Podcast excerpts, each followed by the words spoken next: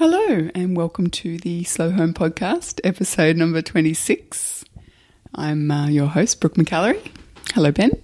G'day. One of these days, I'm going to replay the intro from the beginning and see how much it's changed. They all sound the same. Exactly. Hello.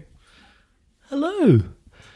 Well, episode 26, and we're we're in the in the midst of September, and what a what better month than September to start talking about Christmas. I kind of hate myself that I'm the person talking about Christmas in September. Um, but that's exactly what we talk about actually in this episode today. Um, I got an, uh, a message on Facebook from a listener, Natalie, uh, who asked some really good questions about Christmas. And I mean, well, I, I was kind of loath to talk about it this early in the year. I think it's actually kind of important because people are in the States, kids are back at school, and um, after the holidays here in Australia, school holidays, which are about to start, people are going to start thinking about Christmas.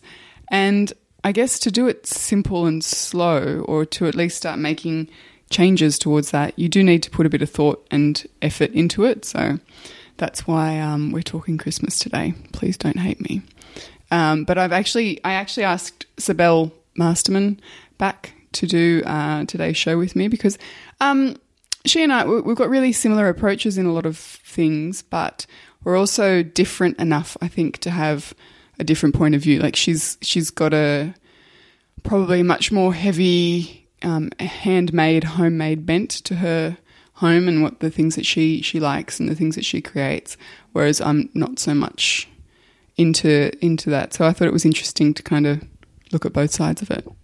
Yeah, and big thanks to Sibel for sort of jumping in. Um, Brooke has been, um, I think, as we mentioned in, in a previous podcast, quite unwell. In fact, she was she's had pneumonia and is only really just recovering. So, so episode twenty six, featuring Sibel Mastermind. So before we get into episode 26, let's talk about our wonderful partners, audible.com. Audible has over 180,000 audiobooks and audio products for you. And today, and most episodes previous to this, you can actually sign up to Audible and get a free audiobook, any book of your choice. Uh, if you head to audibletrial.com slash slow, you can pick any book uh, and you also get a, a month long free trial. I've actually asked Sibel, who I'll be chatting to in a second, to recommend a book because I feel like I'm kind of running out. And she has recommended a few really cracking books, but the one that she's um, put up today is The Omnivore's Dilemma, uh, a book by Michael Pollan. So Michael Pollan writes a lot about the food that we eat and uh, you know how it's produced, those kind of things. So I think that would be a really interesting book for people who are interested in uh, slow food and you know good whole foods, and also just understanding more about the systems behind the food that we eat. So that comes direct from Sibel, who knows what she's talking about. She listens to a lot of audiobooks. Um, today, as well, if you there'll be quite a few um, resources and blog posts and things that are relevant to what Belle and I talk about in uh, in the episode. So head over to slowyourhome.com forward slash twenty six, and uh, you can you can find all of those details there. The one other thing that I did want to mention. Um, Belle is the person that I'm presenting my workshops with. Um, we're, we're running one in one in Melbourne, one in Canberra, and one in Brisbane between now and the middle of November. So if you are interested in, in coming along to a day long slow living workshop at uh, in any of those cities, head to theslowroad.co and you'll find all the details and tickets there. I, I will say that the Melbourne event is, uh, I mean, all our early bird tickets are almost gone for all the events, but we do have uh, some standard tickets left if you head over to theslowroad.co. And um, Sounds really good. Now, today's podcast is uh, quite long and um, really interested in, in people's thoughts of how long they like podcasts because um, up to now, we've sort of tried to work it out to around about the 45 to 50 minute mark. Um, 80% of the podcasts are around that length. But this one will be over.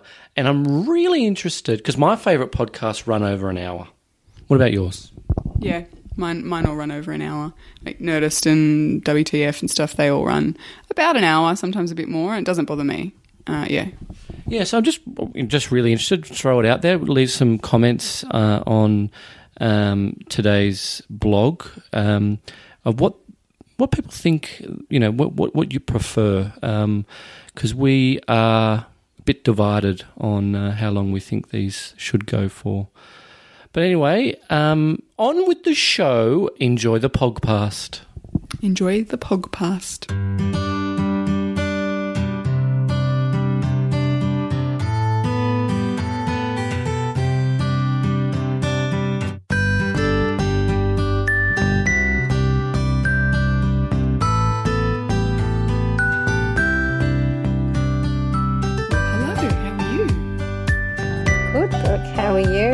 Good. Thanks for talking to me. It's always a pleasure. Any excuse to have a yarn with you is a good one, I reckon. I know. I do kind of hate myself though because we're going to be talking about Christmas and it's only September. and- it makes sense because if you want to make changes, then you have to sometimes start these things early and if you want to do it in a in a non-stressful way then you yeah you probably want to think about it a bit sooner I rather know. than later. Otherwise christmas is suddenly on you and you go ah! It's funny i come from a, a family of um, particularly my mum she's like prodigious gift planner um, oh. not so much anymore, but when we were younger, so we've got a big family, like a big extended mm. family. When we were younger, she would um, would have Christmas Day, and then Boxing Day typically was a public holiday. And then when the post Christmas sales were on, she would be there buying Christmas presents for the next year. So I actually feel like I've, I've, I've, grown up feeling like I'm, you know, super lame because I'm not kind of all done and dusted, everything wrapped by this time of the year. But um, I've always been a kind of a last minuter and uh, only the last few years I've changed my tune a bit. But so how's she, how's your mum coped with all the changes in your approach to Christmas and things like that? But she's been wonderful, actually. They mm. everyone mm. has. You know, we've been it's a, it's been a really gradual. Uh, process that we've shifted from, you know, what life was like a few years ago to what we are now, which is just much less of a focus on stuff. Um, in mm. terms of the kids, I, I, we still buy gifts for our kids. Um, you know, Ben and I, and then my family still buys gifts for all the, the kids. But I think everyone's really measured about it and um, really thoughtful. You know, it's more about things that are useful rather than things that are kind of frivolous. So they might um, put in and buy the kids, like if they needed a bike, they bought them a bike one year, and then it would be things mm. like clothes or a nice outfit that they needed or um, you know, school bag, that kind of stuff. So I think it was, and it was never, um, it was never kind of over the top, just like a stuff a palooza kind of situation. But it's just it wasn't a river of plastic. no, no, it never was. But it was always stuff that we needed. Like still now, my mm. mum and dad will give us um, not that my dad's got anything to do with it, but um, they'll give us like uh, you know a big package of underpants for Christmas and um, six bottles of wine and things that are genuinely very useful. We get wine glasses, which are actually useful in this household because for some, I think wine glasses are designed to be broken. So somehow, like that, because we throw them in the dishwasher and everything. So then they we get a standard standard issue of wine glasses as a birthday gift sometime in the year, which yeah. has been really quite useful. But yeah, it's interesting how I think it, when you were saying about the the even once you stop sort of giving as many gifts to the adults and you have a conversation with the family, I, I think I we found the same thing that um, people start to actually apply that same consideration to buying the presents for the kids because we still have sort of, I guess, open slather for the children present buying thing. But like the same thing happened to our family where the presents are a lot more considered, like a you know a beautiful, really beautiful, um, like a four wheelie thing for our little toddler for him to ride around on, like a beautiful um, handmade one, and he just adores it. It's his one that he uses, and so. Um, and similarly for the, you know, our older boy, you know, he gets his Lego or whatever, and it's that's people have thought about it and you know thought what he likes, and um, they get them the things that they know they'll use. Because I guess if you're not running around frantically buying stuff just to tick off a list, then you're actually able to put more consideration into the gifts that you are buying. Like, I don't know about you, because I remember my father, growing my father and his family, it was very much on homemade stuff. Like, so he would restore something or make something for me, and he would start it, you know, a couple of months earlier. And so I knew that what he was giving me was something very special. But, um, you know, for my mum's family and you sort of brothers family and stuff like you know half brothers family and that kind of stuff. We it was a lot more like big family big christmas. I had a list of people that i had to buy gifts for and i didn't really know them very well and i literally only saw them once a year. Um, and i was buying stuff just to fill you know that so I could tick that box and put the present under the tree. And so it's interesting because I still have Christmas with those guys, um, you know, every year or every second year. And now we've like, okay, let's be realistic. We're, you know, about, I think about 10 years ago, we stopped buying presents for the adults. Mm-hmm. Um, and we just donate to a, um, a child, well, you know, um, World Vision kid. Yep. Um, and he's grown up now, actually. I think we're going to have to find a new one. he's almost. wow, that's really interesting. Well, he's not he's not completely grown up, but he's definitely in his mid, mid to late teens now, I think. That's always so but wonderful yeah. when that happens. That my family's always mm-hmm. had sponsored children through um, World Vision. We've got two kids ourselves, and just to see them grow up and you know, I, mean, mm. I think they get to a certain age, and um, and once the, the community reaches a certain levels of self sufficiency, they they usually move on to another community. But yeah, it's that's a very that's a really nice thing to do. I think as a family. Um, let me backtrack yeah, though. lovely. Mm. Sorry. The reason we're talking about Christmas in September, um, specifically, because I, I got an, uh, a question on my Facebook page from a, a listener, Natalie, um, and she was asking about my take on Christmas and its, you know, heavy, heavy commercialization and how to kind of manage expectations both of our children. She asked specifically, how do you manage the expectations of what your kids expect for Christmas? And then she also asks, how do you manage what family and friends give kids for Christmas? Because even as parents, quite often with those sorts of situations, it's not in our control what people buy. So, um, you know, by way of a delayed introduction, that's kind of why we're talking about Christmas today. Um, like How unlike us to have a curly conversation. I'm shocked. I'm really shocked that we went off on a tangent. outrageous, outrageous.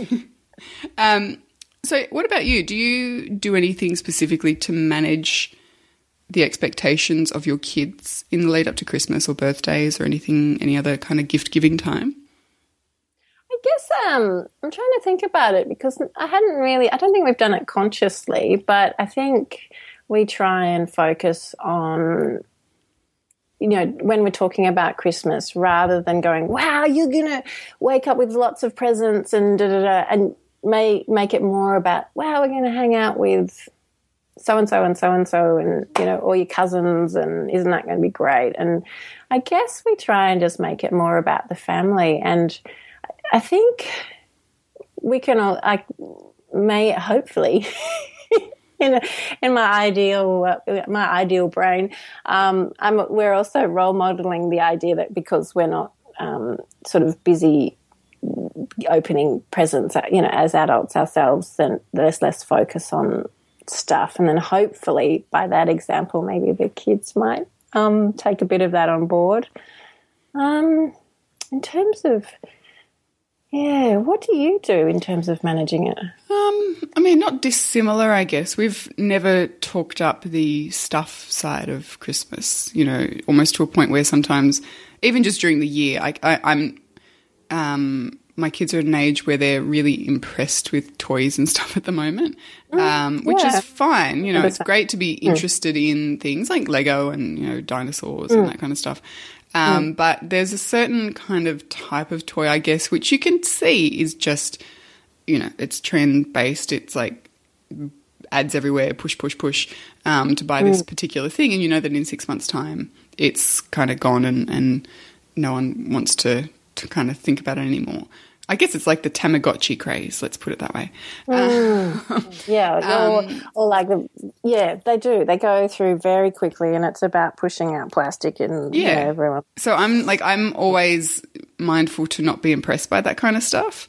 You know, I don't want to stifle my kids' exploration and curiosity, but that's not the way that I would do it. You know, um, but then the thing that has helped a huge amount, and I didn't realize for probably a couple of years how much of a difference it made, but we don't watch commercial TV. So our kids mm. don't see they don't mm. see ads. They don't see what mm. you know the the big thing is um, in the lead up to Christmas because there's always kind of like a handful of gifts that is like a must have for a certain age. That that's what the ads are telling us, and my kids just aren't. They're not aware of them in that regard because they don't see them. I will say that um, YouTube has kind of taken over the commercial side of kids' toys. I mean, there's like a myriad of uh, kids' toys channels and things like that that basically are just product reviews. And that is something that we've been really aware of over the last kind of six months. That we don't want to kind of encourage our kids to engage with those kinds of things because they're just ads. They're just glorified ads. Um, so I think being Even I mean, I suppose even on. Um, I was just thinking about it as you're talking because we're in a similar situation with television. Because mine is slightly younger than yours. We, you know, we're still not onto the YouTube thing yet. But I was thinking, actually, even in a young age, even on non-commercial television, there's still merchandise associated with various television shows. But I, I suppose that's um, because the merchandise is not actually advertised. It's not as obvious. Um, Yeah, I think it's not as in your maybe. Mm. face in terms of like this is something that you can buy. I mean, if the kids like, they watch Netflix, and if they see like a, a doll, for example, that's from a Netflix series, then they'll know what it is. But it's not so much a um, you know push, push, push. Ask mum and dad. Um, ask us for Christmas kind of thing. Like, oh, But it's really interesting because I think actually it's quite a powerful thing to try and. Um, I mean, I, I sort of am two minds, you know, whether um, you know sh- sheltering my children or whatever. But actually, having read Blink by Malcolm Gladwell and looking at the power of images in a, imprinted in our brain, and those advertisements often push stereotypes and plasticity, you know, plastic stuff and all those things that maybe aren't actually great for leading um, a contented life. You know, it's because it's it's pushing a whole lot of images onto a very malleable brain that imprint, and they're very. It's one, you know, it's something like you see an image ten thousand times or something, and then you that once you have that, it's very hard. It's like imprinted in our intuition. So we respond to it automatically. So if you can try and remove as many ads from mm. the life, then it's it is probably quite a powerful thing and worth trying. But it you know, ads are everywhere, so we can't you know, No. I know.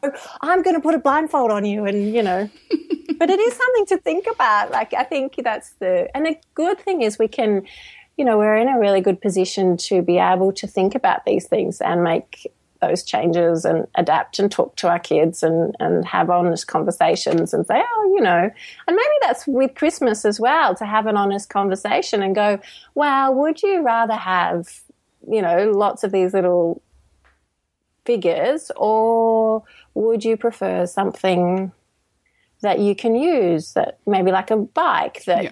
Takes you places or an experience mm. or you know like would you like to go and see a concert or would you like to go on you know a holiday or you know or something or you know like maybe help you know help having a conversation with the kids and uh, and yeah. explaining they can it is an or thing either or you know I, and I think yeah. that's right I think um, we, I've been talking to my kids about that sort of stuff probably since before they were able to even understand what I was talking about.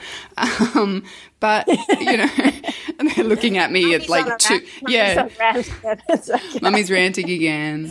but they're two years old. They're like, I don't even know what you're talking about. never happens in this house. but um, I mean, there was this one toy that my daughter desperately wanted for Christmas. It was this. Uh, it was her birthday, I think. Maybe she was turning three, and it was the only thing she asked for. And while I really resisted buying it, it was literally the only thing she was asking for. Uh, and it was a doll whose hair changed color in water, supposedly. Mm-hmm. So we thought about it. We, we ended up buying it for her, and she got it. She thought, oh, so exciting! And it turns out that the doll, the doll's hair only changes color in ice cold water that has to be kept in the freezer for like three hours and then it changes back immediately. It was just a crock, you know. And she was she was kind of like oh.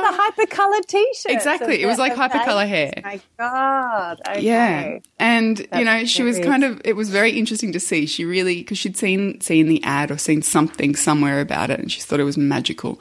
And to see the reality of what it was like compared to what she'd seen on TV was really interesting. She said, "Mummy, it, sort it doesn't do what it looked like in the ad. And I'm like, well, darling, that's because sometimes ads lie. Do you know why they lie? Because they want us to buy stuff. They don't care if it works or not, you know, in terms of this sort of stuff. I mean, like I'm trying to keep it very simple for a three year old. But, you know, I like I, I just wanted to encourage her to understand. And, you know, over time, of course, we continue the conversation, which I guess would help cement it. But um, that things aren't always as cool as they look on TV. So to start, which is to, a really interesting conversation, and that in itself is quite an amazing lesson, like a, quite an amazing conversation to have as a three-year-old. Like, a, I mean, wow. Yeah, That's so you know, I don't know how much yeah. of it she understood at the time, but we still talk about it. Mm. You know, we talk about mm. it a lot. the, the dud hair doll. yeah, or you know, the ads ads just ads don't necessarily tell us the whole truth, or um, mm. So I think that those kind of ways of, of discouraging the um, you know the focus on stuff is really helpful and then we have really frank conversations about how lucky we are with the kids too we're just mm. we're just fortunate you know in a mm. whole host of ways and there's lots of children who don't have any toys there's lots of children who might not get a gift at all for christmas or they don't have any nice food or they don't have family to spend time with and i'm just again trying to kind of introduce the idea that um, you know just because you don't get the the toy uh, doesn't mean that you're you know it's un- that life's unfair. It kind of um, yeah. Actually, that's a good. That's it's interesting because we last Christmas we did because um, we're sort of have we're sort of moving on to the next um, sponsorship. We hadn't organised it or anything like that, but we did um, bought a water pump through UNICEF, and it was really interesting because I had a chat with our eldest. He was four at the time, and I showed him the picture of the water pump, and I was explaining to him that not everyone has running water and all that kind of stuff, and and he got quite excited about that idea that. Although he thought we were getting the water pump, so that was a little bit confusing to get for other kids to use in our in our garden, which was a little bit confusing. But anyway, um, he's since got the idea. But yeah, look, I think I think that's the thing is it's actually each you know if if you're able to take the time, then each experience or each thing given or each thing there is actually a really good opportunity to have a chat, you know, and have a, how it works. Because in a way, we we have to set up um, them to prepare them to be have analytical minds of you know questioning um, what they read or see or hear especially now with the internet where there's not not as much curation as there used to be i mean not that um, everything that was reliable before. But now you really have to be discerning about the information you read and see and hear even more than um, in the past because it hasn't been, you know, um, curated. But whether that was a good thing or a bad thing is, remains to be seen. But there's just a you know a lot more information and you know all these little conversations that we have hopefully help them have a more analytical approach to the stuff. And maybe when they see the YouTube ads, you know, they go, oh, yeah, they're just trying to sell us the stuff. And it might be a bit disappointing. Like, hope, you know, maybe in time they get that idea. Yeah. Yeah. I think it was interesting. Last year as well, we um, travelled for Christmas. It was the first time we've ever been away at Christmas. And um, we obviously couldn't take many gifts for the kids. I'd bought them all and wrapped them all before we left. Um, but I think we bought them maybe a puzzle each, um, some Lego, and some clothes, and um, and uh, and a book, because we kind of focus on the um, try and kind of stick to the idea of something they want, something they need, something to wear, something to read, and mm. I went mm. with that for each of them, um, and they were so perfectly pleased, you know, with a really mm. humble group of gifts. And then, I mean, admittedly, we were on an amazing holiday. So, um, you know, part of the present was a ticket to Disneyland, but that didn't take up any room. And that was an experience rather than, mm. you know, stuff. And yeah. um, we still talk about that as like an either or situation. You know, mm. we could spend a lot of money on toys and things, or we could go on a holiday. Um, you know, not every birthday or every Christmas, of course, but but you know, like, and, and, just to kind of introduce mm. the the idea to the kids that maybe this is like you didn't get a bike or you didn't get anything big, but um, you know you're on this holiday and we're able to do that because of you know our choice to to not buy big expensive presents, kind of thing. So um, mm. that was oh, that was just really interesting. I was curious to see how they would react to just a handful of, of small presents, and they there was no no discernible difference. It's interesting actually because uh, your read lovely reader's question. It's Natalie, is it? No, yes. Nat was it? Yeah. I was just thinking about it because growing up and the you know having the two different families in my life and the different approach to presents. The funny thing is, my father's gifts to me were a lot more humble but I can tell you which ones I remember because hey, he'd made them. Mm.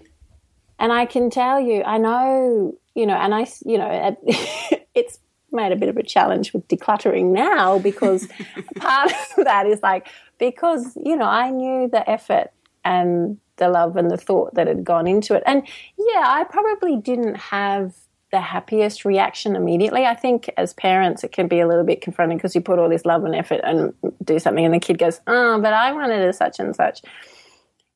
But hopefully, over time, and if you, you know, like I was involved in the making process as well, so I got to see things being made, like the doll's house or the the the funny pram stroller that looks a little bit more like a deck chair, but.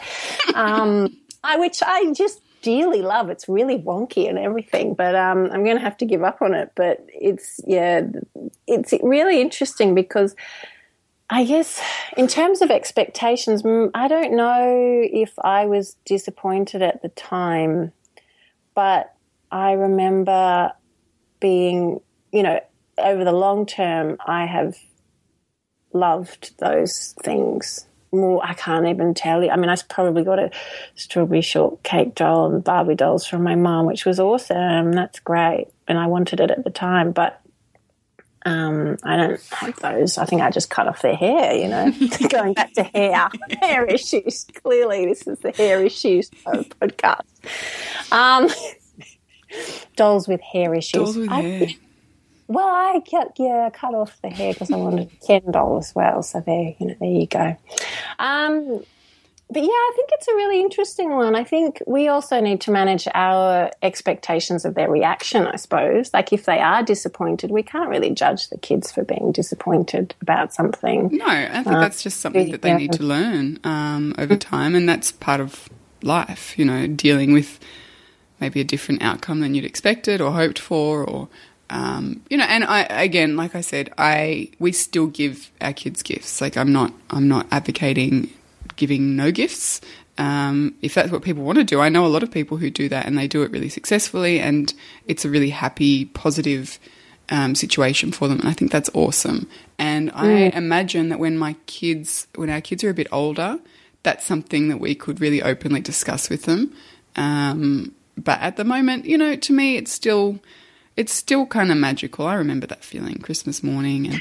Um, Yeah, I think it also it's it is an, I mean, you know, like I think there's advantages to both because you're setting up, you know, ways of, of thinking for a child, you know, and and you can help in a way set up a relationship with stuff because we even even if you're the most minimalist person, you still have to have some stuff, you know, um, which you know, even if it's just a loincloth.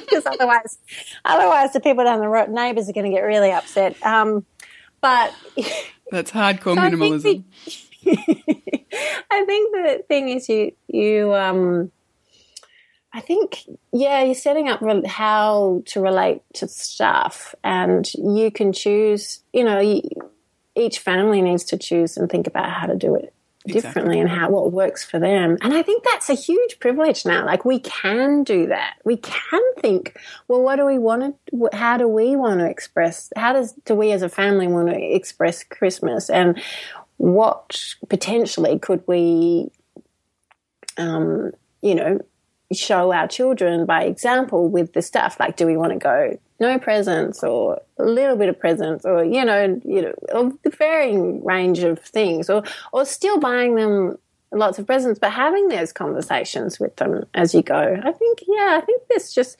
we're in a really wonderful point where we can do these things and can think about stuff and um, have conversations. Perhaps you you know more of an ethical view or an environmental discussion or you know all these kind of things are there's always an opportunity for oh i think there's always an opportunity for a chat or a rant or a rave with your children. I have been known to do all of those. On a semi regular basis. Uh, so, I guess the second part of the question is when it comes to friends and family who might give your kids gifts, how, first of all, I guess, how do you um, encourage them to think about things in terms of your desires, maybe less stuff or whatever? And then also, how do we kind of balance that when our kids are given maybe an overload of, of stuff from other members of the family or friends, and then we're kind of going uh, maybe a more minimal route, how do you manage those expectations too?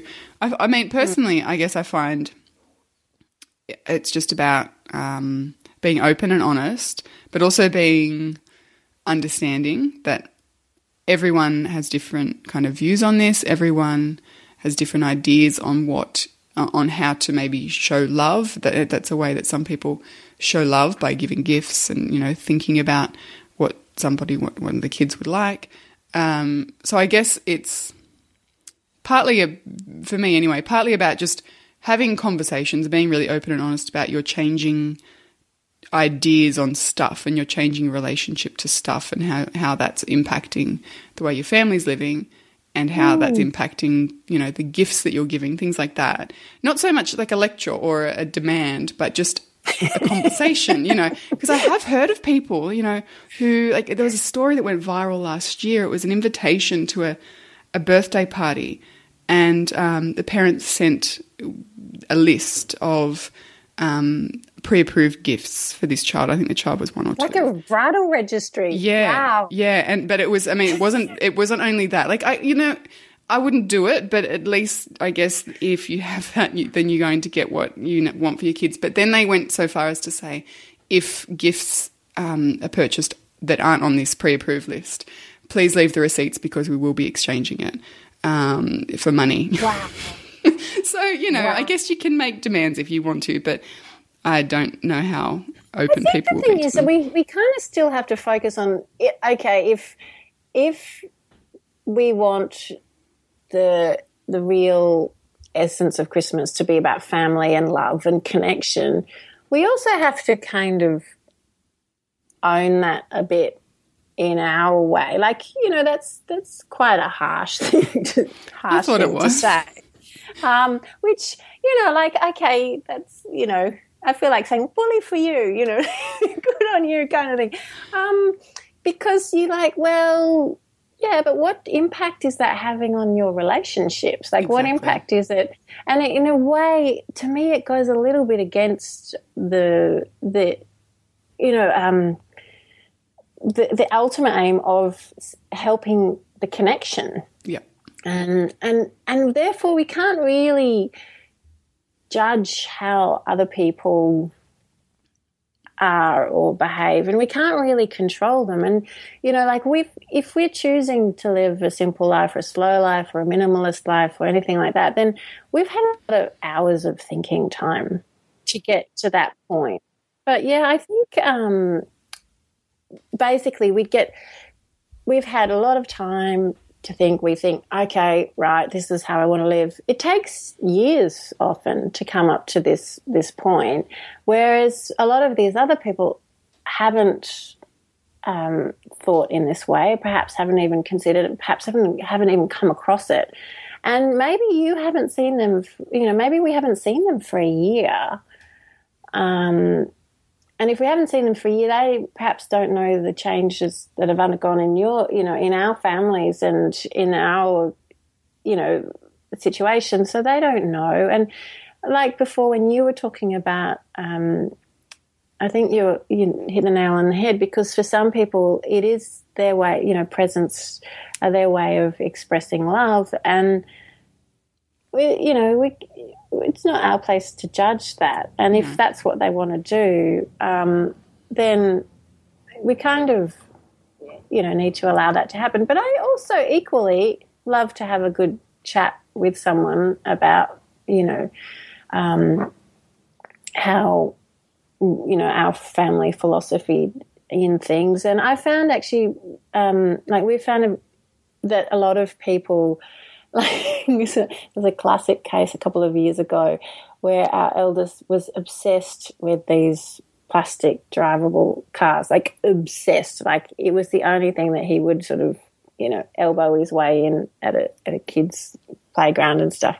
And one of my friends saw this and they really really wanted to buy him one of those but they knew because I think you know as people you sense that people become aware of your changes in lifestyle or how you're approaching things that people come aware and they they called me and said we really want to buy him one of those cars. And to me I'm looking at this hulking mass of plastic going ah ah landfill landfill alert you know and um and I'm thinking I wonder if I can recycle it you know like all this kind of stuff. And I said all right look can you do me a favor? Can you try and find a secondhand one? And I will have a look too and see if I can find a secondhand one because obviously it'll be cheaper for you and it would make me feel a lot better.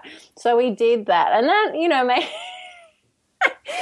made me feel a better. And our eldest didn't know the difference. He was perfectly happy with a secondhand gift. And I think actually it's really funny that we are obsessed with giving kids new things as presents, like straight out of the wrappers, because they, uh, especially the younger kids, they don't notice if they're secondhand. And I think it's interesting. I feel it's really funny. I feel it in myself, you know, giving a gift that's secondhand. I feel like, oh my God, I'm depriving my child because it's a secondhand gift. And I have to challenge myself because I go, but why, uh, why do I have this perception that it's just depriving him, that it's a secondhand gift when it works just as well?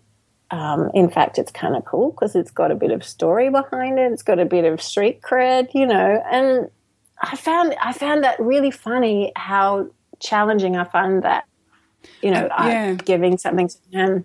I think it's really interesting because they're the stories that we're told. You know, we either tell them to ourselves that, um, you know, buying a secondhand gift or making something or, um, you know, whatever it may be is it's not the same as buying new. I mean, it's it's exactly the same. It's just that um, there's less of a, a, a footprint on the thing that you're giving. Uh, and, yeah. and the funny thing is, yeah, because like you can think about, you know, in some ways, actually, I feel better about a second. You know, if I put my rational hat on and I go, I feel better about a second hand thing because I'm not kind of contributing to some weird, you know, third world Mm-hmm.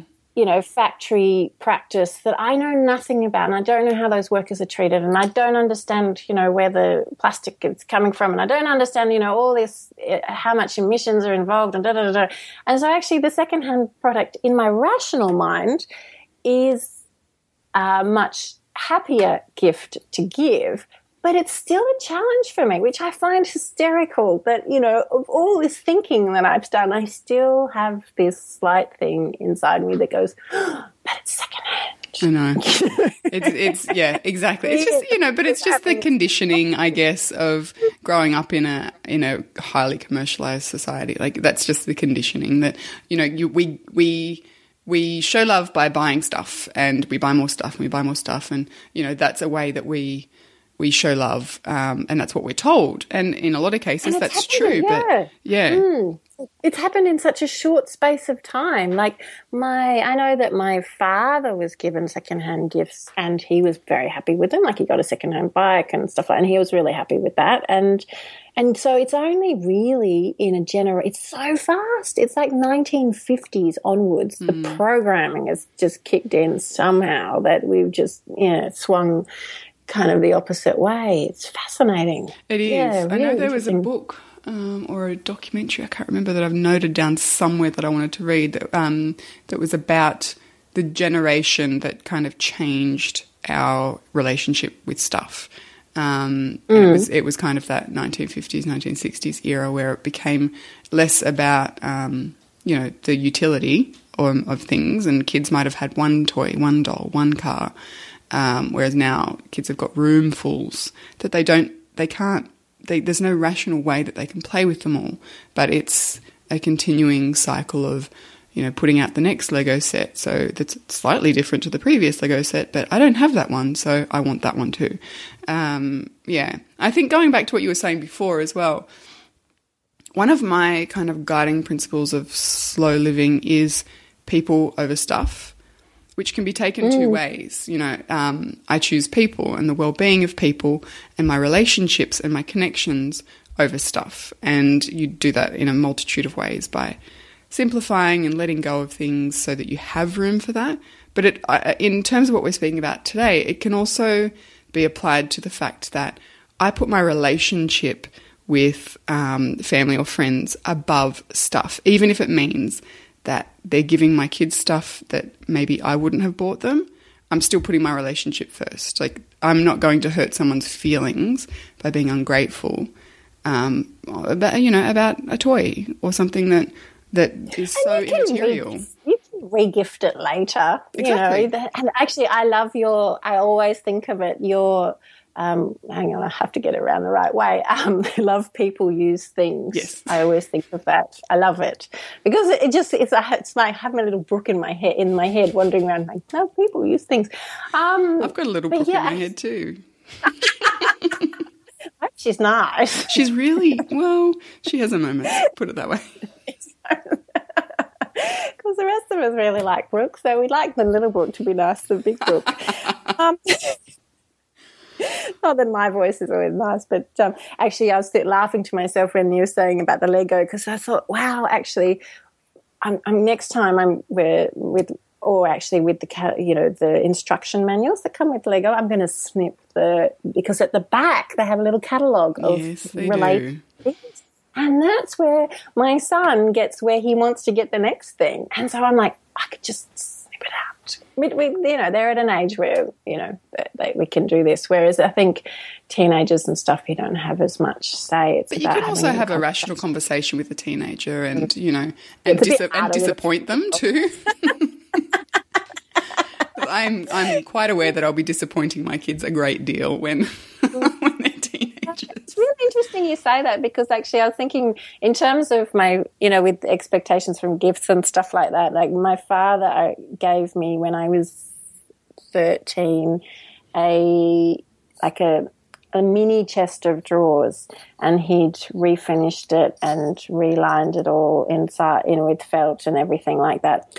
And I do remember at the time going, "Oh, I wish he'd bought me something else," you know. Um, and so I, but it's it's funny because I've used that ever since, and it's been you know my little storage you know, for stuff. And in a way, it's actually kept my stuff in, in has limited the amount of stuff that I keep because that's it's quite small, and so that's all that you know, all the cosmetics and all the jewelry that I keep is fits within this little chest of drawers.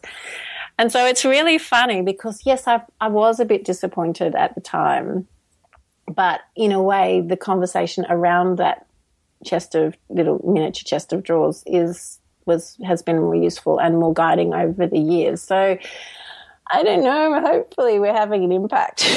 it's hard to know, though. Yeah, it I mean, is. then, but then you know, I also have to be able to give those things away. Like I have to be able to. That's that's my new stage of that. But that's a completely different conversation. So yeah, no, it's uh, but it's an, it is actually an interesting um, an interesting topic because I've written before. I, I wrote this massive long post last year um, called the Ultimate Clutter Free Gift Guide or something like that. I'll leave a link in the show notes. Um, but part of what I said was just um, because I know a lot of people like to give homemade gifts when they're trying to cut back on buying over, you know, the holidays or birthdays or whatever. And I, I said, you know, it's it's a really thoughtful mindful thing to do. But also with handmade, homemade things comes an additional weight, I think, of mm. yeah, obligation to, to keep it or to treasure it or, you know. So there's nothing innately wrong with handmade or homemade gifts or something like what your dad's given you um, over the years. But they do just understand that you know, I, I, don't know. I think it's important to know that it's going to somebody who wants the thing that you're giving them because as thoughtful as they are, uh, if you've given someone like a macrame toilet seat cover that you've worked really hard on, but it's not kind of their jam, then they get a, they, that comes with obligation, you know. So I think it's really important to think that through before you you give everybody, you know, a cross stitched um, version of your own face or something. it reminds me of all those great photos from the internet of really ugly jumpers that have been knitted for people.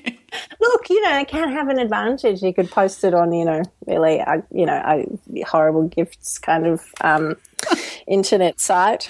Um, yeah, I think that it, it's funny because I do give a lot of handmade gifts, and so I tend to I don't I don't know how to express it to people. That's a really good question because my feeling is that if some because I regift things, I kind of have this philosophy that things go out into the world and Absolutely. they kind of flow and hopefully they'll find the right happy owner. Um, this is my romantic side and that if maybe it's not the person that I'm actually directly giving it to, but maybe it's the person that they give it to, or the charity shop, or somebody, and hopefully it's you know, you know, if it goes into land, landfill, then that's so be it. You know, the the the intention, hopefully, the message around that gift was the thing that was mm. absorbed rather than, and I don't really feel.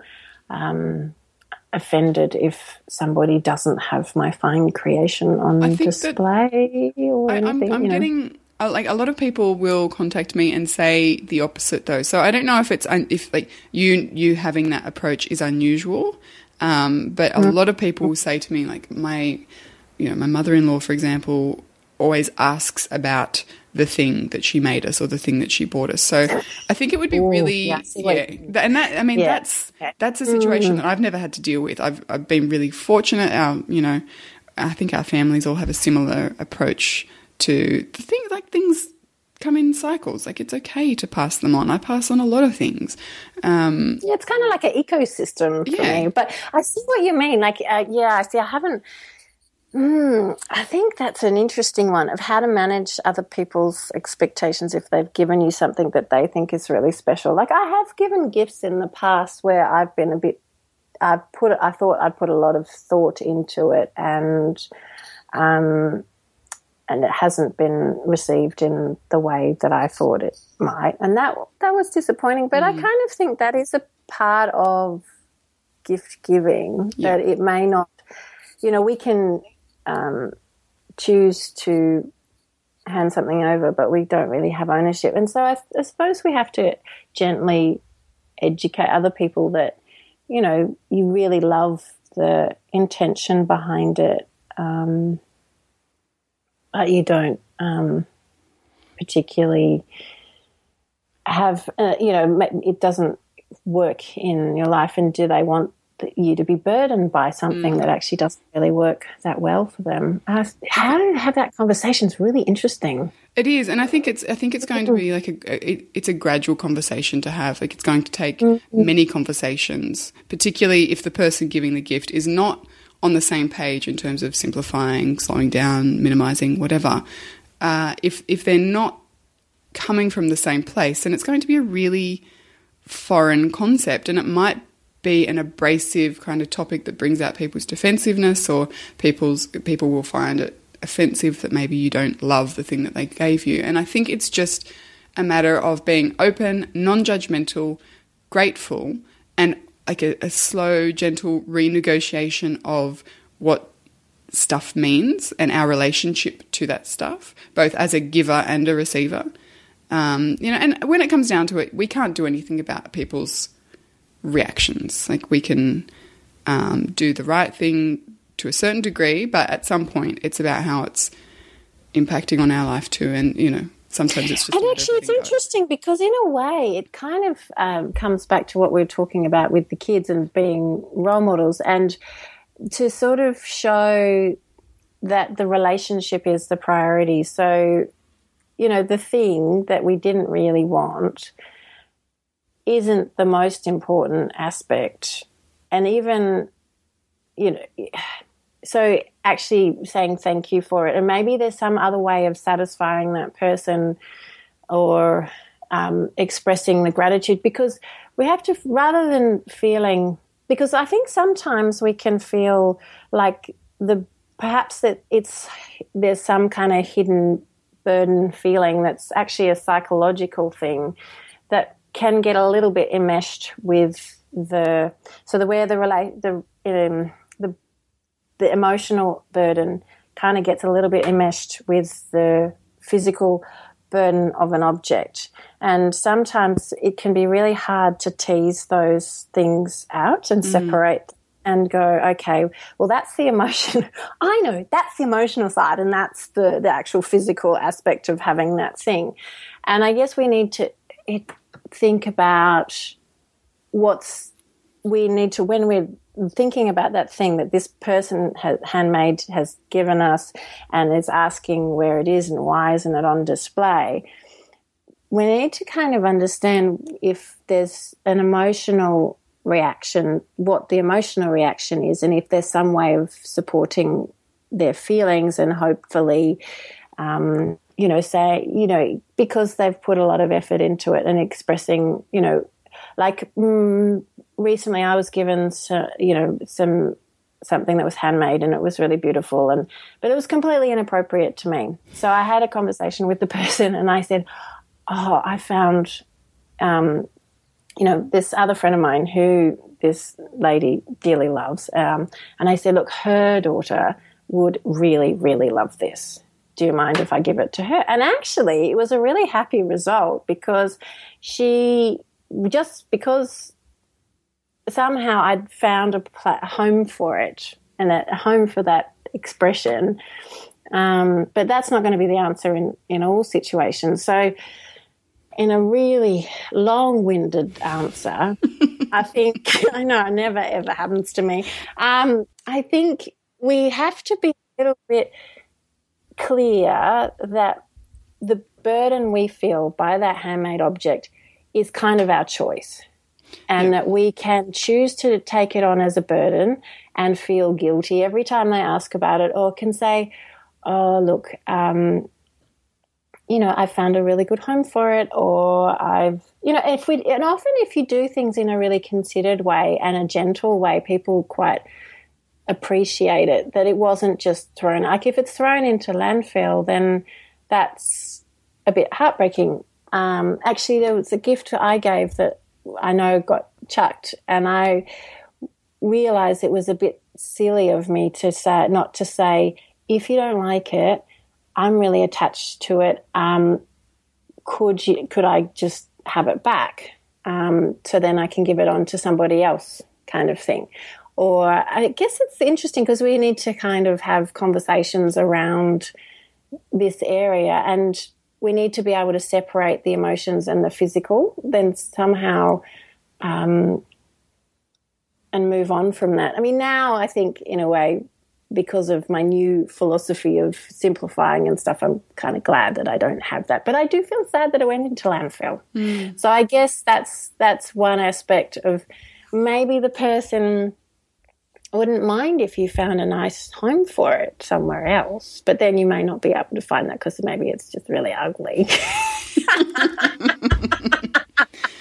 or maybe I don't know. It's that's a really interesting dilemma. Um, yeah, it is, and I don't think there's a there's a right answer. I think it's really um, dependent on the situation with the family or the person who's given it to you. Um, and I mean, I often say it. There's no one way to do this. Like, there's no one way to approach mm. it. I think if you approach it with, um, like, just be gentle, but be, you know, approach it from your philosophy of like living a simpler life and then also approach it with compassion to to where this person's coming from. And I mean, look, I don't have a lot of experience with toxic kind of relationships, thankfully, but I know some people are in those situations, and in that case, I, I like I don't know what advice to offer other than to be gentle and compassionate and open minded. You know. Um, it's really interesting because when I worked for neonatal psychologist and helped her write books and stuff, one of the tenets of her advice was to be in all interactions with a child to be loving firm and kind. And it's really funny because those three words i've actually uh, tried to apply to all relationships in my life because i think actually the way we interact with ideally the I you know how we interact with children actually applies to adults as well.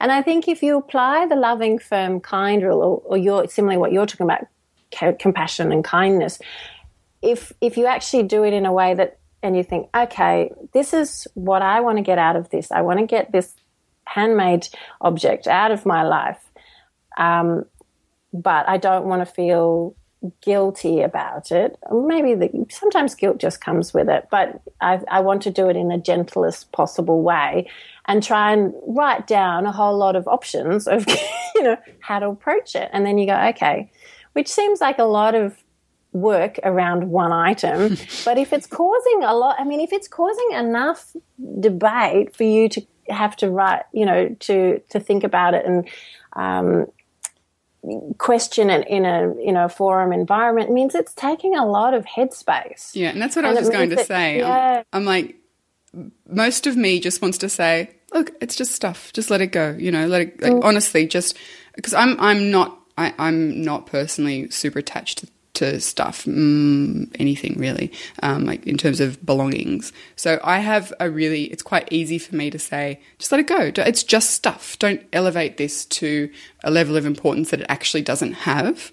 But by the same token, I also want to offer, you know, some kind of um, guidance to people because for some people it it is, like you said, a really big issue because they're they're you know they're tense over it they're they're stressed about it they're concerned. Um, yeah and i think in that case all you can do is be loving firm and kind you know? Yeah. It's interesting isn't it? Because we do i think there's you know each family is different. Like some families the the the emotions are tied up in stuff for various reasons because you know that was expression of love. And um, often that can go on into um, legacies and things like that as well. And I think if we can try and sort that out, stuff out in when people are alive, it makes the whole process of enjoying life with them a lot better.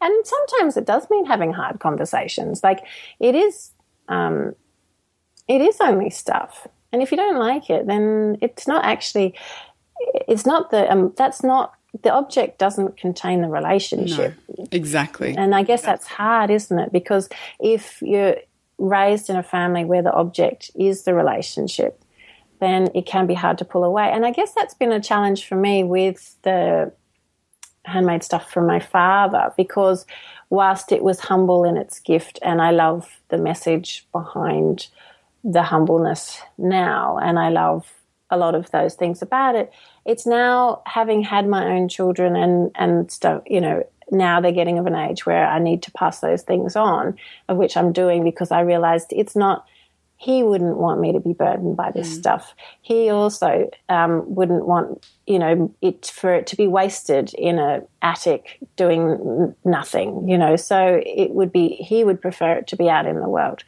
um, and being used and loved and bashed and whatever kids do to stuff, you know. yeah. And it's, you know, and I guess that's the thing is we can have these, start to have these conversations with people, which is so nice that this stuff, I mean, it's really interesting because I do come from, I guess because of that, that handmade element, I do come from a family where stuff was, you know, that was his expression of love. And so, and it came in an object. But I knew also he was a very loving man, so that there was more to it than that, and that's the. It's kind of my job is to um, process that. I guess it's a little bit like you know when you write something and they talk about writers have the writer can write, but the writer cannot um, determine the meaning that is perceived by the reader. Yes. So as gift, we need to be responsible gift givers if we are going to give gifts and say it will be received in its own way. And also, we need to be good receivers and say, because like especially I find this is another convoluted answer, but you know with an email and something is written and it's come across badly and it makes you feel cranky and you think, oh, why did they say that? But we also have to think perhaps I'm misinterpreting what that person has written um, and it's not meant in that way. So it's possible that we also need to be responsible as receivers to handle it in the way that's appropriate for us and, and own that and say, look, you know, this gift isn't right for my family. Um, and I'm going to find some other avenue, place for it that is right for it. And thank you. The intention was really beautiful. Yep, I agree. I will also add that please don't buy people novelty gifts. no oh, boob yeah. aprons. no, no, like singing fish, things like that. Oh, That's yeah. I. I must admit, I draw the line at novelty gifts. Um, yeah. You can call me a stickler if you want. You can call me a bore. That's fine. I will not buy anything with boobs on it, like like plastic fake boobs. Um, Tell them a joke. exactly. Buy them a ticket to see a comedian. Just don't give exactly. plastic boobs. I know because it, it is. It's so that's so yes. I agree. Because you know, I, I, know. Sorry, it was a mm. complete tangent, but like so often, office parties and things like that. Like where, where we yeah. say we've got an office Christmas party, we're going to buy a twenty dollar gift. You put it in, and everyone, you know, we do the whole um, Secret Santa thing.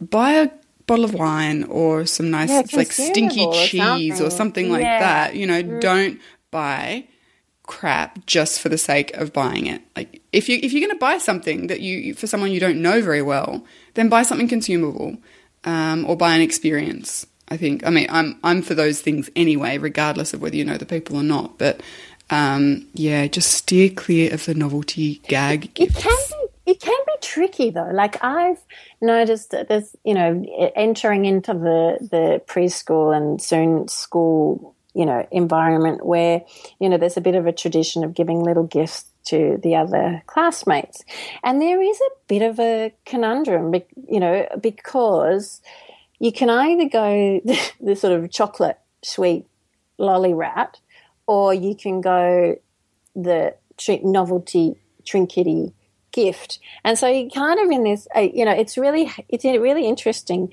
to try and find something that isn't chocolate or sugar loaded or isn't a novelty gift Mm, of like some description. Like we, yeah, Yeah. we did a party a little while ago where it was, a, I think it was quite well received. Where you know the kids all received a um, a little pot plant with a seed in it, and you know that's you know with some seeds in it, and they could water it and stuff like that. I don't know. Look, it's more stuff. I know, but at least it was in line with what I felt a bit better about. So um, I'm, yeah, yeah. I'm certainly. Yeah, I'm starting to. How do you handle those sort of uh, situations? I'm sitting here thinking I must be like a horrible Grinch because I don't do that. Yeah, no, but I think also that's also perfectly valid. I mean, guess that's the thing is like that's where I'm going. Well, maybe we just I just stop. Yeah, I mean, look, honestly, I think if my kids wanted to do that, I would definitely go down the maybe handmade, like homemade cookie route or something like that, rather than, um, you- you know, than buying like commercial chocolate or anything like that. But I would definitely steer clear of plasticky trinkets. Um, and I'm sure this year, actually, I mean, it's our daughter's first year at school, so it's really and at preschool it doesn't seem to be such a thing um, for our kids. But uh, yeah, I'd probably go the the route of making something rather than um, like something consumable rather than than buying things to give. Yeah, because sometimes it's just we do like I, you know, I have found it so fascinating the number of things that I just do because it's kind of what everyone else is Yeah. doing, and I find it fascinating because I look at it and I go, hmm, and for the first time thinking, well, do I really want to do that like that? And I, And it- yeah. I think it's like we were talking about before. It's just a, a, an ongoing kind of discovery of what works for us and what doesn't, and what works for our lifestyle choices and what doesn't. And it's you know you're not going to like knock it out of the park the first time round. It kind of takes time, and it's okay that it takes time. You know, we're not going to get it right all the time. Um, like I know, I know I don't, and I don't even try to get it right all the time because I'm always kind of figuring out what works for us and what doesn't, and you know, um, trying to just keep like our core philosophy, our core, um, you know, reasons, intention, whatever you want to call it, at the center.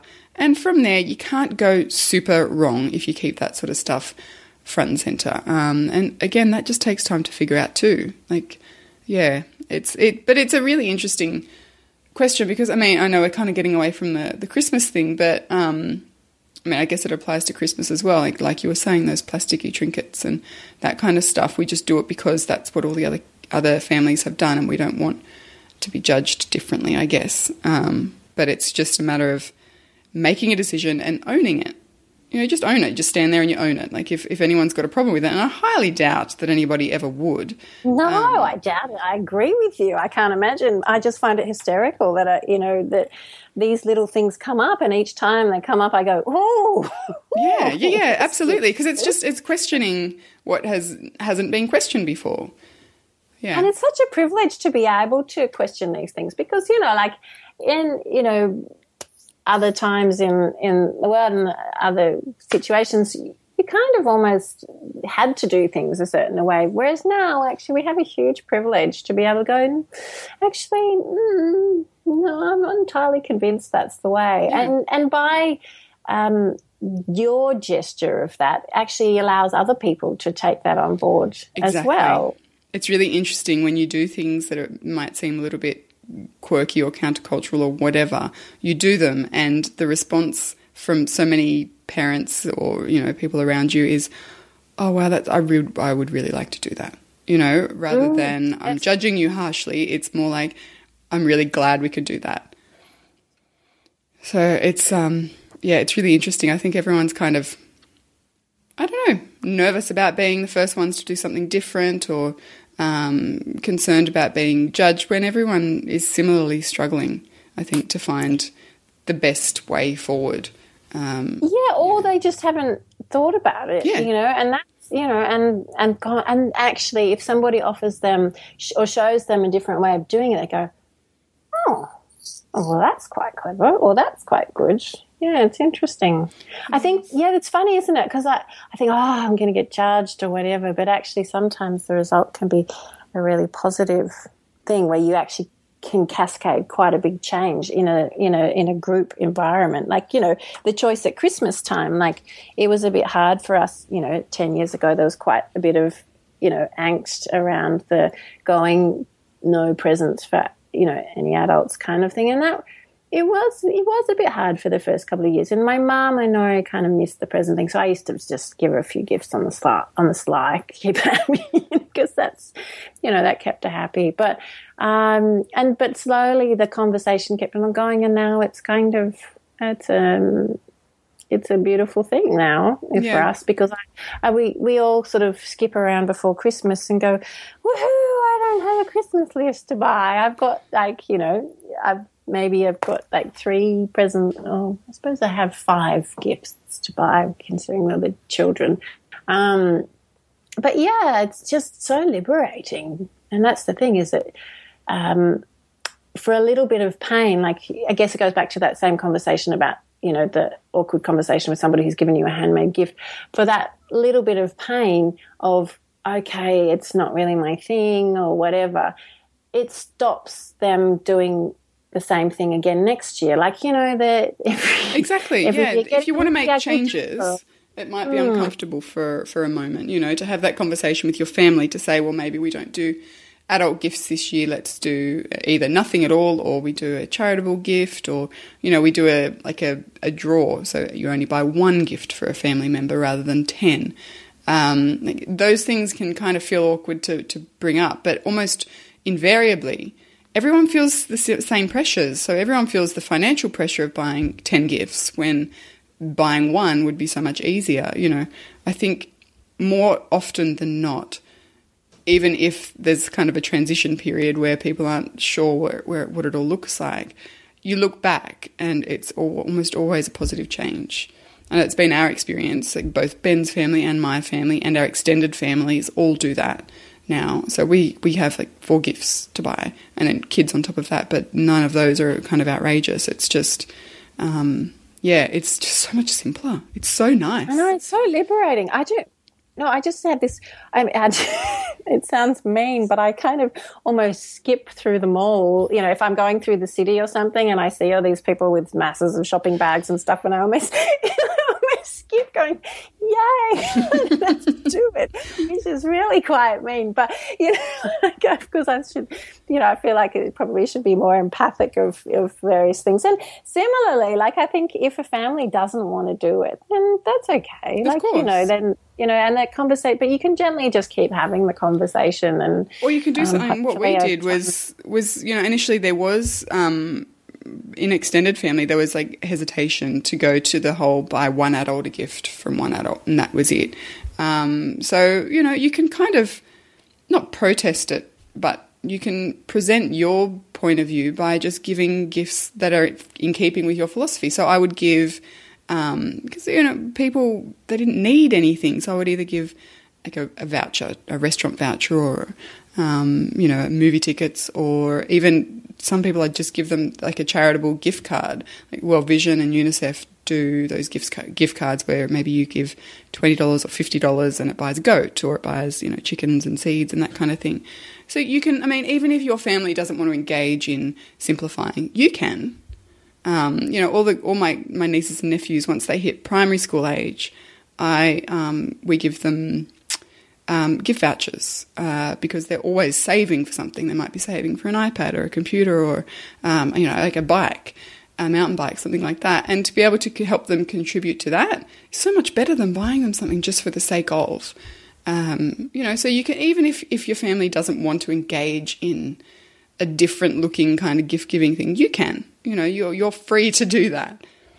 And I think actually it's worth having starting the conversations soon mm-hmm. now rather than later because once you get close to Christmas, the stress has already started to kick in. People have, you know, sort of starting to get emotional about it and things. And so if you start to have the conversations early, like even um, maybe making sure that if if they don't want to go no presents, then you know, okay, well let's perhaps go for more considered gifts, like you know maybe something that is that's definitely wanted, or because um, you know, and you can go from the angle of well, it'd be a shame for it to you know not be wanted, so we can all have a conversation about the kind of things that um, the different people want, and and there's those sites now where you can do a group buying thing. I can't remember the name of it now, but I'd imagine a search would come up where you can all buy, put in money together to buy a certain gift that, um,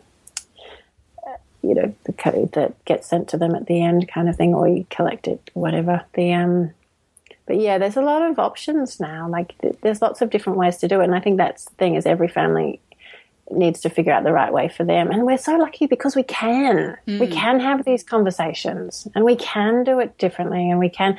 And often it's just starting the conversation. Exactly. Just engaging in it and being open to what people have to say.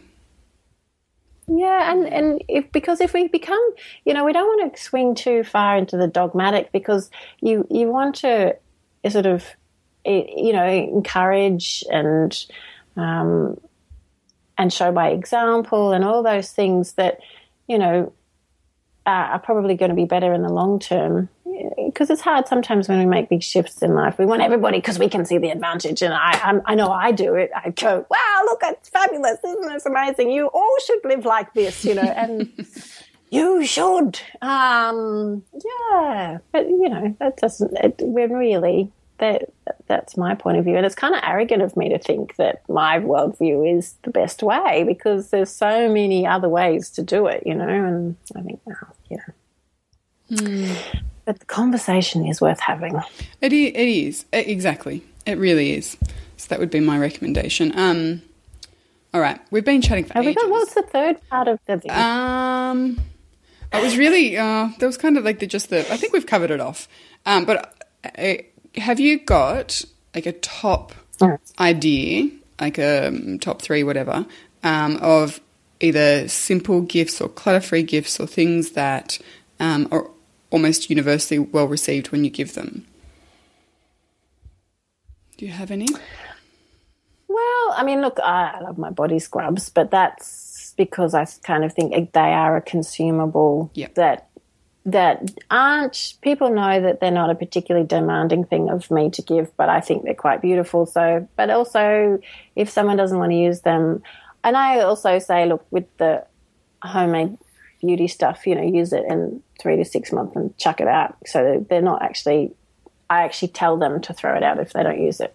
Yeah, right. so, um, I give you permission. You know, that has permission to throw it out. Um, and I also think, yeah, either the group buying thing. I think it's such a um, great idea. Really good idea. You can, you know, all contribute to a weekend away or, um, you know. Yeah, because imagine you could all put in, for, yeah, like towards a holiday or something. And how lovely would it be to actually, you know, contribute to someone's holiday or something, you know, have a, in a small way. So it allows them to have some time off or something. Look, um, I've given massages in the past, but I've found that to be a bit problematic um, because some people don't like them, and sometimes it can be um, a, almost a demand in itself, you know, because um, they've got to get to the place mm-hmm. before it expires. Uh, I would never have like, that problem. I know I would never suffer that problem, but I guess no. yeah, being being aware of the person that absolutely you're giving um, and their priorities. Yeah. I mean, I'm a big so, fan of things like of experiences over things. I've said it like a million times, but um, you know, cooking lessons, that kind of thing. Um, for a family, what we've given to my um, brother and sister in law and their kids is a pass to uh, the zoo, that kind of thing, because that can kind of be an yeah, expensive day out. But mm. if you, you know, if, if, you give that to them, it's um, I think that's a really useful thing, and we've we've done it with them as well, like alongside them. They've given it to us, we've given it to them, and we all go together, and it's a really nice day. Um, oh, that's cool. Yeah, you know, it's memories. Really? Yeah. And then, like, that's the thing is, there's so many different experiences around. Like, even if it's you know some kind of adventure sport or you know any, there's so many fabulous yeah. thing experiences that are available now. Yeah, they're really. I mean, mm-hmm. my yeah, my family often does like the the red balloon kind of vouchers. So, um, and then you can spend it on whatever you would like. So indoor skydiving or a weekend away or massages or you know a hot lap in a V8 race car or you know to give people the opportunity to choose the experience as well can can also be really nice. Yeah, because I guess that's the thing is if you don't know someone that well, it can be tricky to be able to. In sometimes you can give a similar kind of burden with the experience as with the object because yeah. we don't know them that well. If we're too specific about the experience, then it, that can feel a little bit like a burden. They've got their their certificate there and they don't get around to using it, and then they feel bad, guilty, what yeah. have you. So yeah, so I hope maybe if you can either you know find out what sort of things they're interested in or give a fairly open ended exactly thing. A yeah. friend of mine and I we we we swap um, like we buy each other comedy stand up comedy concerts or music concerts for each other. So then we get to go to. That's awesome. But Will, Ben and I will often do that. I bought yeah. him tickets to um, to see Marc Maron, and that's just after his birthday. So you know that's a great gift. I think we'll go out yeah. and have dinner and have a few yeah. drinks, and then go and see a comedian. And like to me, that's super enjoyable. Yeah, and that's life, you know, that's getting out into life. And I think that's the thing is encouraging people out into the world is a lovely, a exactly. lovely thing to do. Yeah. Mm. Well, we have done a heck of a job talking. How unusual. Um, yeah, I'm, again, thank I'm shocked. you. Oh, mate, thanks. Thank no, you. thank you so much for talking thank about. You. Um, it's been so fun. And uh, later. Thanks, mate. Bye.